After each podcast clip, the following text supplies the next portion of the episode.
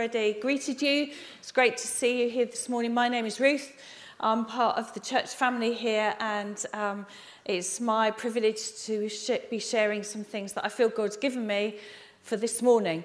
Now, we're continuing our series, To Be or Not to Be, and we've already looked at the area of humility, and then last week, Martin and Luke brilliantly helped us look at the subject of purity, and I am on the subject of anxiety. And uh, I have absolutely no doubt that when that subject was announced, when we kind of gave a little bit of a heads up as to what we were going to be doing, some of you thought, great, bring it on. I can't wait to see what that's going to look like. I thought the same. And interestingly, even preparing for today has induced a certain amount of anxiety. So there you go. Yeah. so this is very much for all of us. I include myself in this. I'm not someone who has got it sussed. In fact, if you think you have got this anxiety thing sussed, then I've got news for you. That is not the case because anxiety will come and knocking at your door at different times during your life. But I do want to make three points before we get into the main part of what I want to say this morning. So, firstly, I want to acknowledge that feeling anxious a lot of the time can be extremely overwhelming for anyone.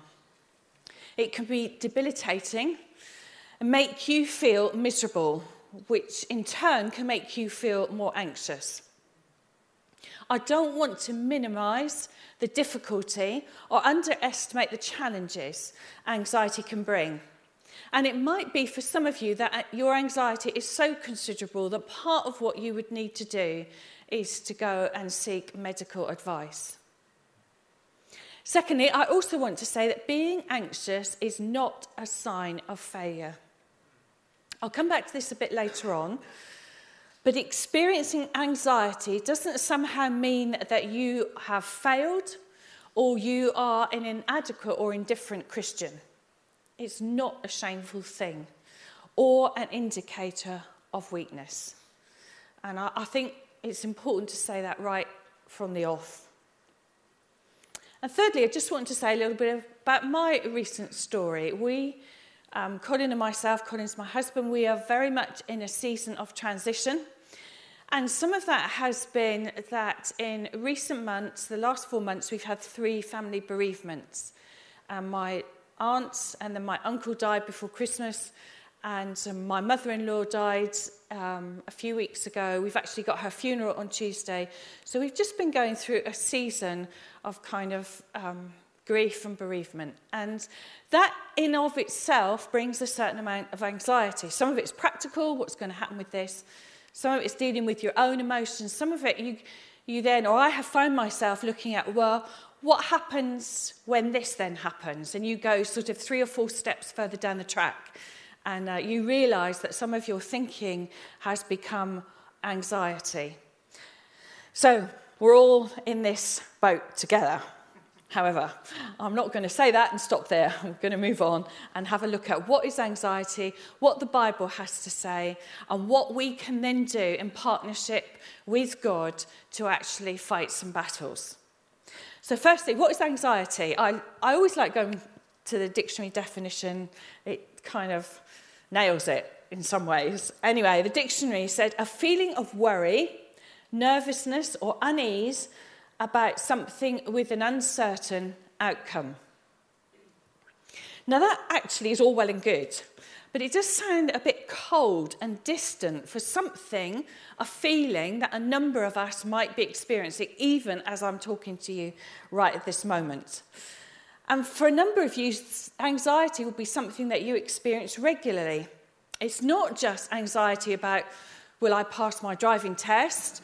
Or get a job interview, or find that £10 note that I have lost, which I really need. All those situations and many others will bring an anxiety because we genuinely don't know what the outcome's going to be. Will I pass this driving test? And will I find that £10 note? And that's all very understandable and reasonable. But some of you feel anxious a lot of the time. It's like a background noise where the volume goes up and down, but never quite shuts off. And wherever you are at, I trust that this morning you will know afresh that God is with each and every one of us and that breakthrough is always possible. So I just want to pray before I move on any further and just ask God to come and minister and actually do some things. Father, thank you so much that you are an amazing shepherd. And I thank you that we are your sheep. And you are the very best shepherd there could ever be. You know each one of us. You leave the 99 to go after the one and bring the one back in. God, that's the kind of God you are. You have a heart that pursues us. And Father, we come to you as your sheep. We come to you as your children. And we submit ourselves again to the God who is our Father and is almighty. It carries amazing strength, is sovereign, has a plan and a purpose, and also knows each one of us intimately. And I pray, oh God, would you draw near to every anxious heart this morning? Would you come and break in and bring peace, oh God? Would we hear your voice through the words that I say, O oh Lord? would you breathe over them so that life would come to each and every one of us? I pray. Amen. Amen. Amen. Okay, what does the Bible say about anxiety? Well, first of all, it says take action. And two verses that help us. Firstly, cast all your anxiety on Him because He cares for you. And then cast your cares on the Lord, and He will sustain you. He will never let the righteous be shaken. So, what's all this stuff about casting? Well, the Greek word means either toss or hurling or flinging in a sudden motion, a bit like you know, a fisherman with a line and a rod, sort of flinging it out as far as they can, or a, a frisbee, if you're good at it, you can fling it and it can go into the far distance. If you're not very good like me, it lands too close for comfort. But if you're good at it, you can fling it, hurl it away, and it's off. And the word here, cast, suggests that we are active participants, not passive observers. And this is important that we understand that. But if we think that it starts with us, we've missed the point.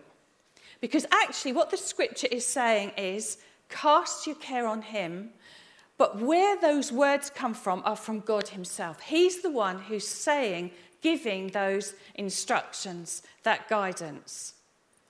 And with that guidance comes a promise that as we cast our anxiety on Him, we will know His care. As we cast our anxiety on Him, we will know His sustaining grace. He gives promises on the back of what He says. But we do need to be those who actively participate and co partner with what God has said to us. God speaks and he gives us a promise. And when God speaks, he always does so with authority, truth, and grace. So let's not look inward to ourselves, but let's look outward and upward to him who supplies all our needs. Second thing is find a great mate. Proverbs chapter 12, verse 25 says, Anxiety weighs down the heart, but a kind word cheers it up.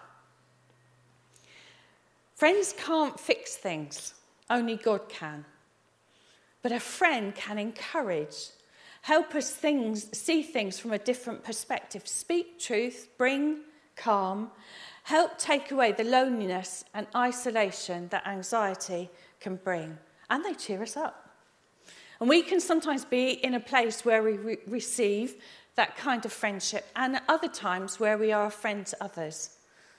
So let's be really good at looking out for one another and helping to bear one another's burdens. A couple of weeks ago, Marion Boland, who's a member of this church, she said to me one Sunday morning, Are you all right, Ruth? I haven't seen you for a couple of weeks. And uh, I thought in that moment, I can now choose to do the, oh, I'm fine thing. or I actually could be a little more honest and tell her some of what was going on. So I, I said to her about what's been happening in our family um, over recent months. And Marion just stood there and listened. And then at the end, she said, Thank you. I now know how to pray. And gave me a hug, and off we went. That conversation lasted less than 10 minutes. But I went away with my heart gladdened because a friend had come alongside, taken the time to just listen, and then go away and say that she would pray, bearing one another's burdens. That was it. Small illustration, but very practical and very real, and I hugely appreciated it. Thirdly, what's your worry scale meter? Now, actually, the Bible doesn't say anything about worry scale meter. That's kind of my take on it. But we can find ourselves gradually increasing in anxiety without really realizing it's happened until we're a long way down the path. So I just want to ask you, where are you at in your anxiety at the moment? Luke chapter 12 says this Jesus said to his disciples, Therefore I tell you, do not worry about your life, what you will eat, or about your body, what you will wear. For life is more than food, and the body more than clothes. Consider the ravens. They do not sow or reap, they have no storeroom or barn, yet God feeds them. And how much more valuable are you than the birds? Who of you, by worrying, can add a single hour to your life? Since you cannot do this very little thing, why do you worry about the rest? So, Jesus here brings it down to life's basics food, clothes, our very existence. And he tells us it's absolutely pointless to worry about any of it. And in fact, worrying is only likely to be detrimental to our health. It certainly isn't going to add to it or improve it. Jesus here asks us to change our perspective and to start to focus again on Him and on the kingdom of God, rather than worrying about what we're going to eat or drink. So cast from your minds what you're going to have from lunch just at this moment. Again, Jesus is calling us to action. There's something here we need to do. Max Lucado, a Christian writer, puts it like this Become a worry slapper. Treat fret, frets like mosquitoes. Do you procrastinate when a blood sucking bug lights on your skin? I'll take care of it in a moment. Of course you don't. You give the critter the slap it deserves. Be equally decisive with anxiety. It's not exactly poetry, but it makes the point, doesn't it? So, Oh, I'm going to see loads of you slapping your arms and legs. Sometimes where we need to start is to ask God to highlight for us where does the anxiety begin? And often we can end up long way down the track when the pattern is set in and we don't realize we are actually having anxious thoughts or being in a place of being anxious until we're a long way down. The worry scale meter's gone off there, where actually we could have stopped it here, but we need to work in partnership with God. So ask Him are there any triggers for you that start off this anxiety? The challenge is too often we don't ask God, and He knows us really well. He knows the things our weaknesses that are likely to kind of trigger off this anxiety. So, fourthly, we come to pray about everything. Philippians chapter 4 says, Do not be anxious about anything, but in every situation, by prayer and petition, with thanksgiving, present your request to God. This is kind of goes alongside part three. Worry scale meter. So, what do we do? Pray about everything. I used to, well, I still do, think that fridge magnets are a bit twee. But if I could have done it, I would have got a box full of fridge magnets with that verse on and given them all to you as a free giveaway. Now, I haven't done it, Partly because I think it's all very well just slapping it on your fridge and reading it, but actually, this is saying that we need to do something, we need to take action. Everything to God in prayer the small, the huge and overwhelming, and all the stuff in between. Every situation, present your request to God.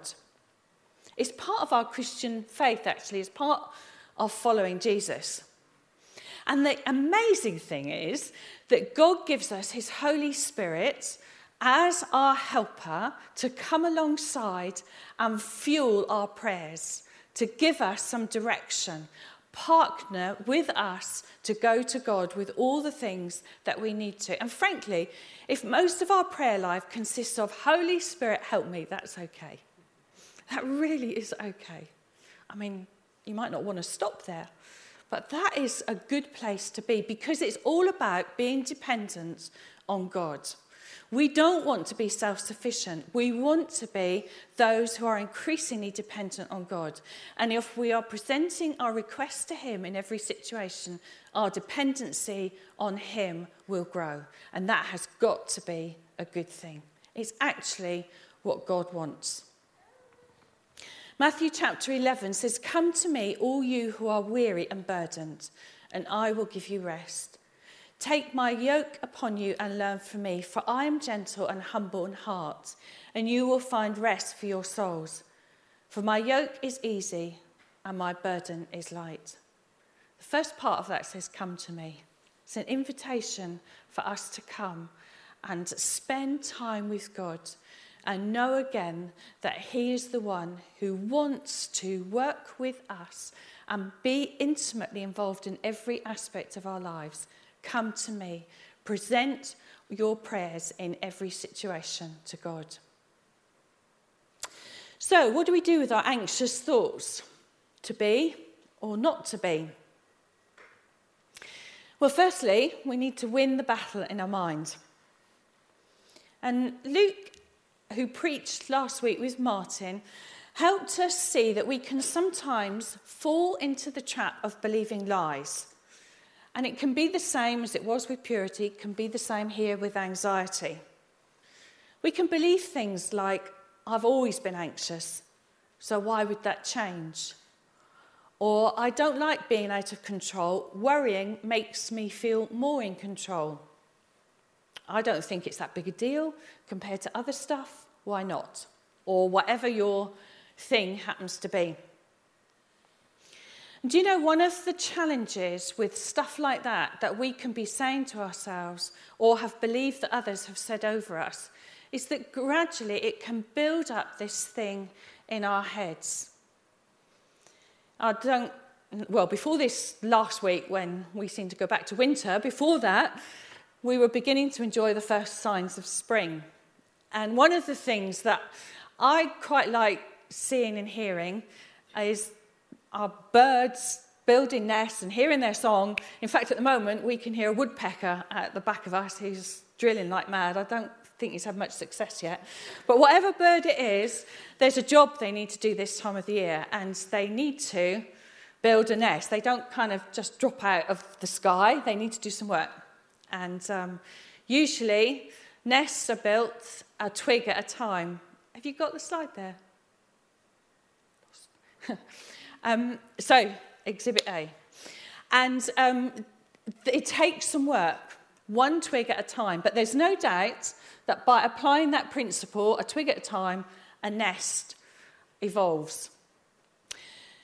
Now, the thing is with lies or half truths, they can come into our minds a twig at a time and seem inconsequential.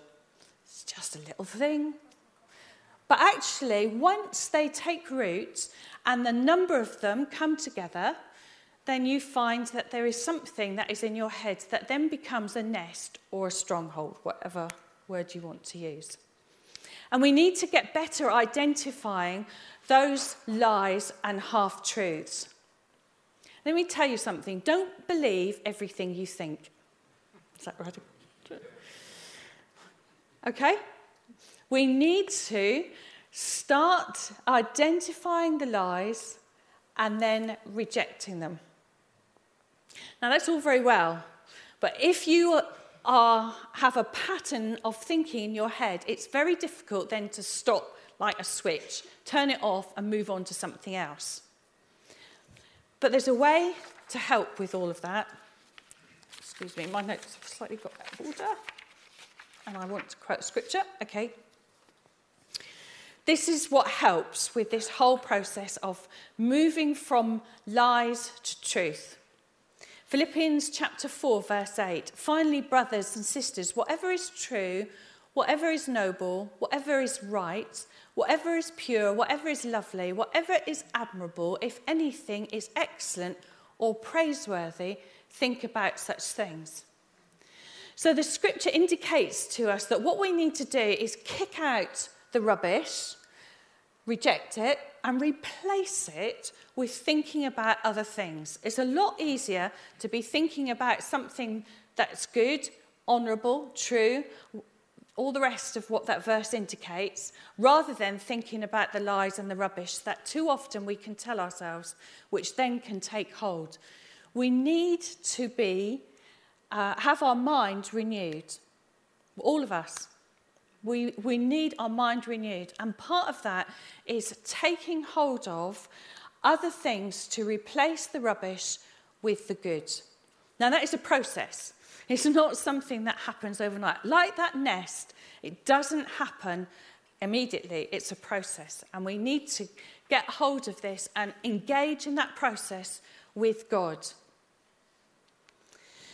So, the second thing, I mean, there's so much more I could say with that, and I realise that that's very quick. But I would honestly encourage you to if it's not something that you've realized before, is to start talking to God about what lies am I believing and what do I need to start believing that's true. Secondly, learn to overcome fear. Much of our anxiety comes from our fear. It helps to recognize this and then ask the question what am I afraid of? What's the fear that's triggering the anxiety? We need to look underneath and see what is going on. Am I afraid of the future, the unknown, being found out, failure, spiders, enclosed spaces, whatever your thing is? You know, a whole lot of fears will trigger anxiety. We need to tell God what we are afraid of. He knows anyway. We're not giving him information that he's not aware of, but we are communicating with him on a process and one of the things we need to do is be honest with God and say to Him, This is what I'm afraid of. This really is what I'm afraid of. We rarely win the battle with fear by trying to pretend it's not happening and walk away. We become more than conquerors, which is what the scripture says we are, by walking through our fear with God. Isaiah 43, verse 2 says, helps us here. When we pass through the waters, I will be with you. And when you pass through the rivers, they will not sweep over you. When you walk through the fire, you will not be burned. The flames will not set you ablaze. So if you're afraid of those fears, God's saying, This is what I will do. I will not allow it to overwhelm you. The core of believing in God is having trust. And we, we get the whole trust. I need to trust Jesus for my salvation. But actually, we need to trust God for our everyday stuff that's going on around us. God leads us, He will never abandon us. Third thing, gather some weapons. So, first of all, in your weapon gathering, get hold of some verses that help you in those anxious moments. So, for example, if you are uh, afraid of your future because you feel this is so uncertain, I don't know what's going to happen. Very well known verse in Jeremiah chapter 29 says, For I know the plans I have for you, says the Lord. They are plans for good and not for disaster, to give you a future and a hope. Secondly, find a worship song that helps you focus on God rather than your anxiety. One of my favourites, the band are going to sing it through for us in a moment, is God, I look to you, I won't be overwhelmed. It's a great song, but it helped me massively with one of my fears, which induced a certain amount of anxiety. I used to dread flying in an airplane, dread it. And I was at, um, well, it, actually, I'd gone out in a meeting and I walked back in, and the speaker said something like, You don't conquer your fear by ignoring it, you conquer your fear by walking through it with God. And I thought, Well, that's nailed me, hasn't it? I was about to go on a flight to Albania and I was not looking forward to it at all. But I really began to talk to God about this fear and about Him breaking in and overcoming it. And I, um, the tickets were bought, bought. I had no choice. I was going on this plane. And actually, as we flew over Albania, which is where we were going, that song was playing in my earphones. And as I looked down, I saw things from a different perspective. And this has become a bit of a song for those anxious moments, other times as well. I don't just sing it when I'm anxious. God, I look to you, I won't be overwhelmed.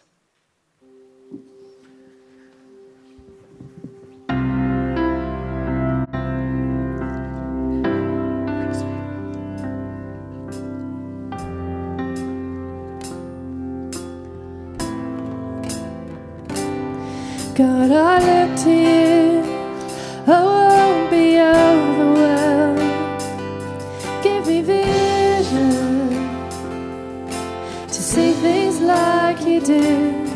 God, I look to you. You're where my help comes from.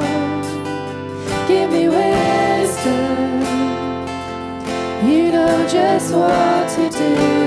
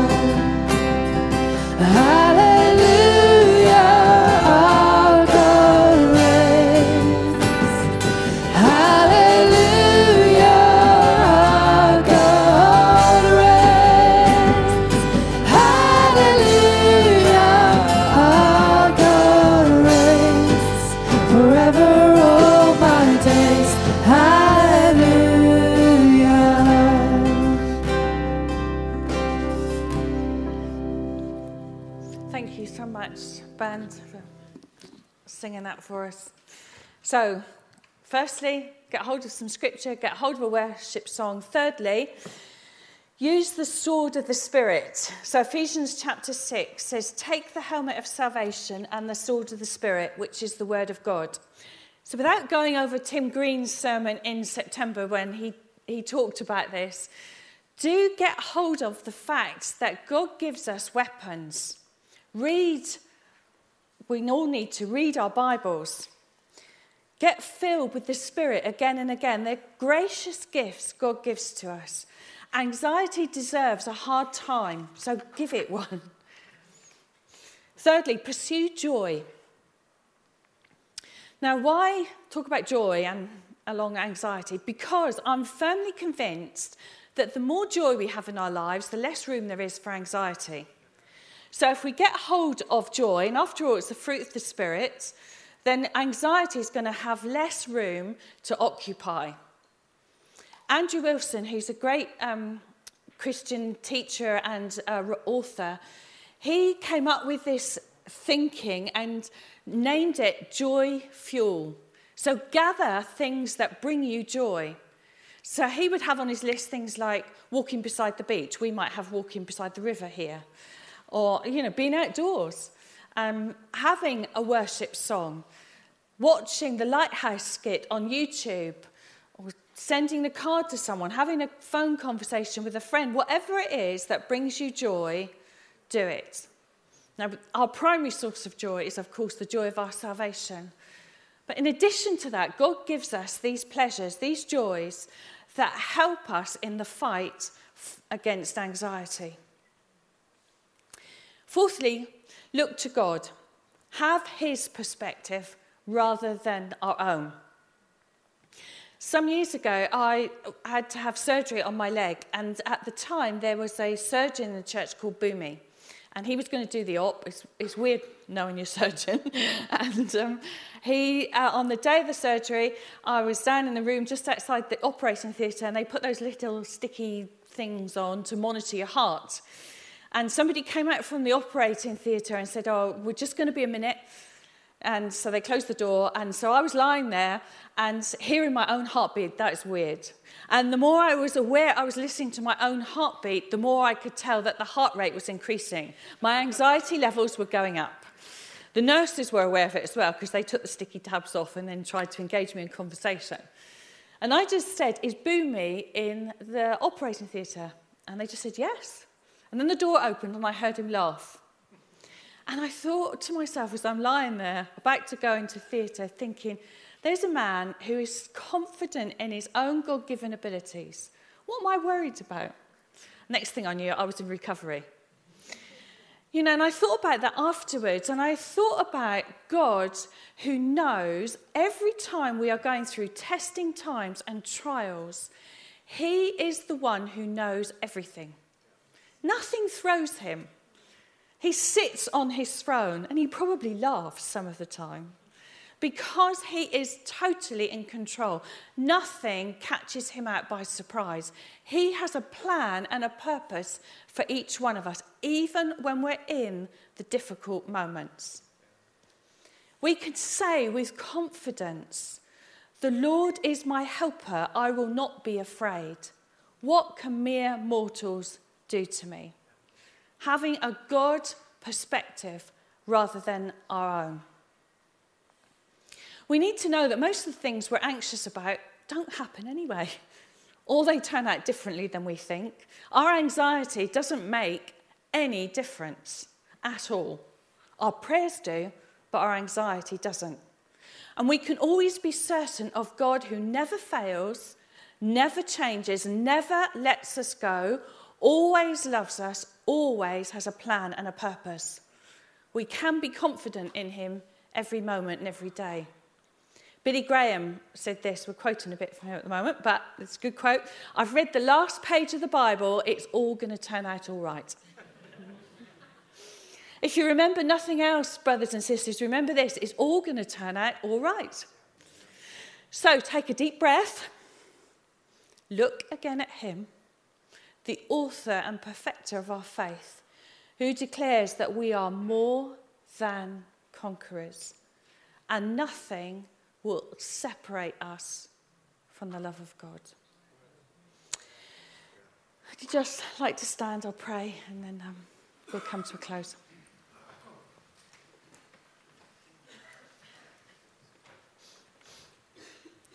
Father, I want to thank you that we sang that song in our worship I can't see a way through, was the line.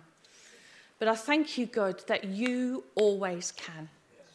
Lord, you never abandon us. It's not somehow you've left us and we've got to make it through on our own. But you go before us, you go behind us, you support us. You are our strong tower, our rock. Lord, what should we fear? What can mere mortals do to us when the sovereign one who made the heaven and the earth who planned our salvation, has brought us into relationship with Himself, that very one has His hand on our lives. And you never let go, God. You never let go. So, Father, as we just stand before you now, we want to give our anxious thoughts to you. Lord, we're not immune to them. We will, we will go through stuff that brings anxiety, but we don't have to be defined by our anxiety. We are defined by you and the life that you put within us. So, God, I pray, come and breathe on our hearts. Come and bring fresh life, God. Where some feel despair, I pray, bring hope. Where some feel, I can't do this, I pray that they would know that you are there upholding them. I pray, oh God, that you would move in our lives, that we would become a people celebrating and rejoicing in spite of our circumstances, God, but knowing that you are with us.